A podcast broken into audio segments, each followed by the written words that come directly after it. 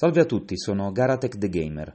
In questo podcast, così come nel canale YouTube Garatech the Gamer, si parlerà essenzialmente di videogame. E qual è il modo migliore di iniziare che fare un unboxing del Super Nintendo Classic Mini? Dunque vediamo, non potendovelo far vedere, vedrò di descrivervelo nei minimi particolari. Dunque, la scocca si presenta identica a quella del Super Nintendo, classico degli anni 90. Sta però in un palmo di mano, veramente la sua grandezza, o in questo caso la sua piccolezza, ha dell'impressionante. Nella confezione troviamo due pad, questi non piccolini, ma della grandezza giusta, i pad del Super Nintendo, appunto. La sensazione è quella che abbiano alleggerito i materiali, però risultano veramente buoni, comunque resistenti al tocco, e di alta qualità come materiali, ottima la plastica con cui è stato realizzato il tutto. Vediamo dietro una porta micro USB con il suo alimentatore. Attenzione, c'è solo il cavo, quindi l'alimentatore dovremo inserirlo noi o comprarlo direttamente da Nintendo. Il costo è un po' elevato, però 12,99, quindi penso che opteremo o per una porta USB del televisore oppure del blocco alimentatore del nostro cellulare.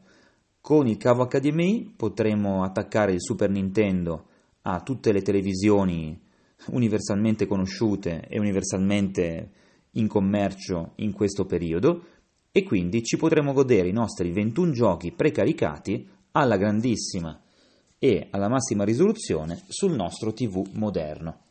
Per quanto riguarda i contenuti, abbiamo 21 giochi precaricati, non potendo farvi vedere la mm, copertina, ve li elencherò uno per uno in ordine di apparizione. Quindi 21 titoli: Super Mario World, Donkey Kong Country, Secret of Mana, F-Zero, Castlevania 4, Super Ghosts and Ghosts, Earthbound, Contra 3, Super Punch Out, Legend of Zelda A Link to the Past, Super Metroid, Final Fantasy 3, Star Fox, Super Mario RPG, Super Mario Kart, Mega Man X, Kirby Dream Course, Kirby Superstar, Super Mario World 2 e Street Fighter 2 Turbo Hyper Fighting. Il ventunesimo è Star Fox 2, gioco inedito, mai realizzato sul vecchio Super Nintendo, ma presentato qui in esclusiva e per la prima volta nel Nintendo Classic Mini Super NES.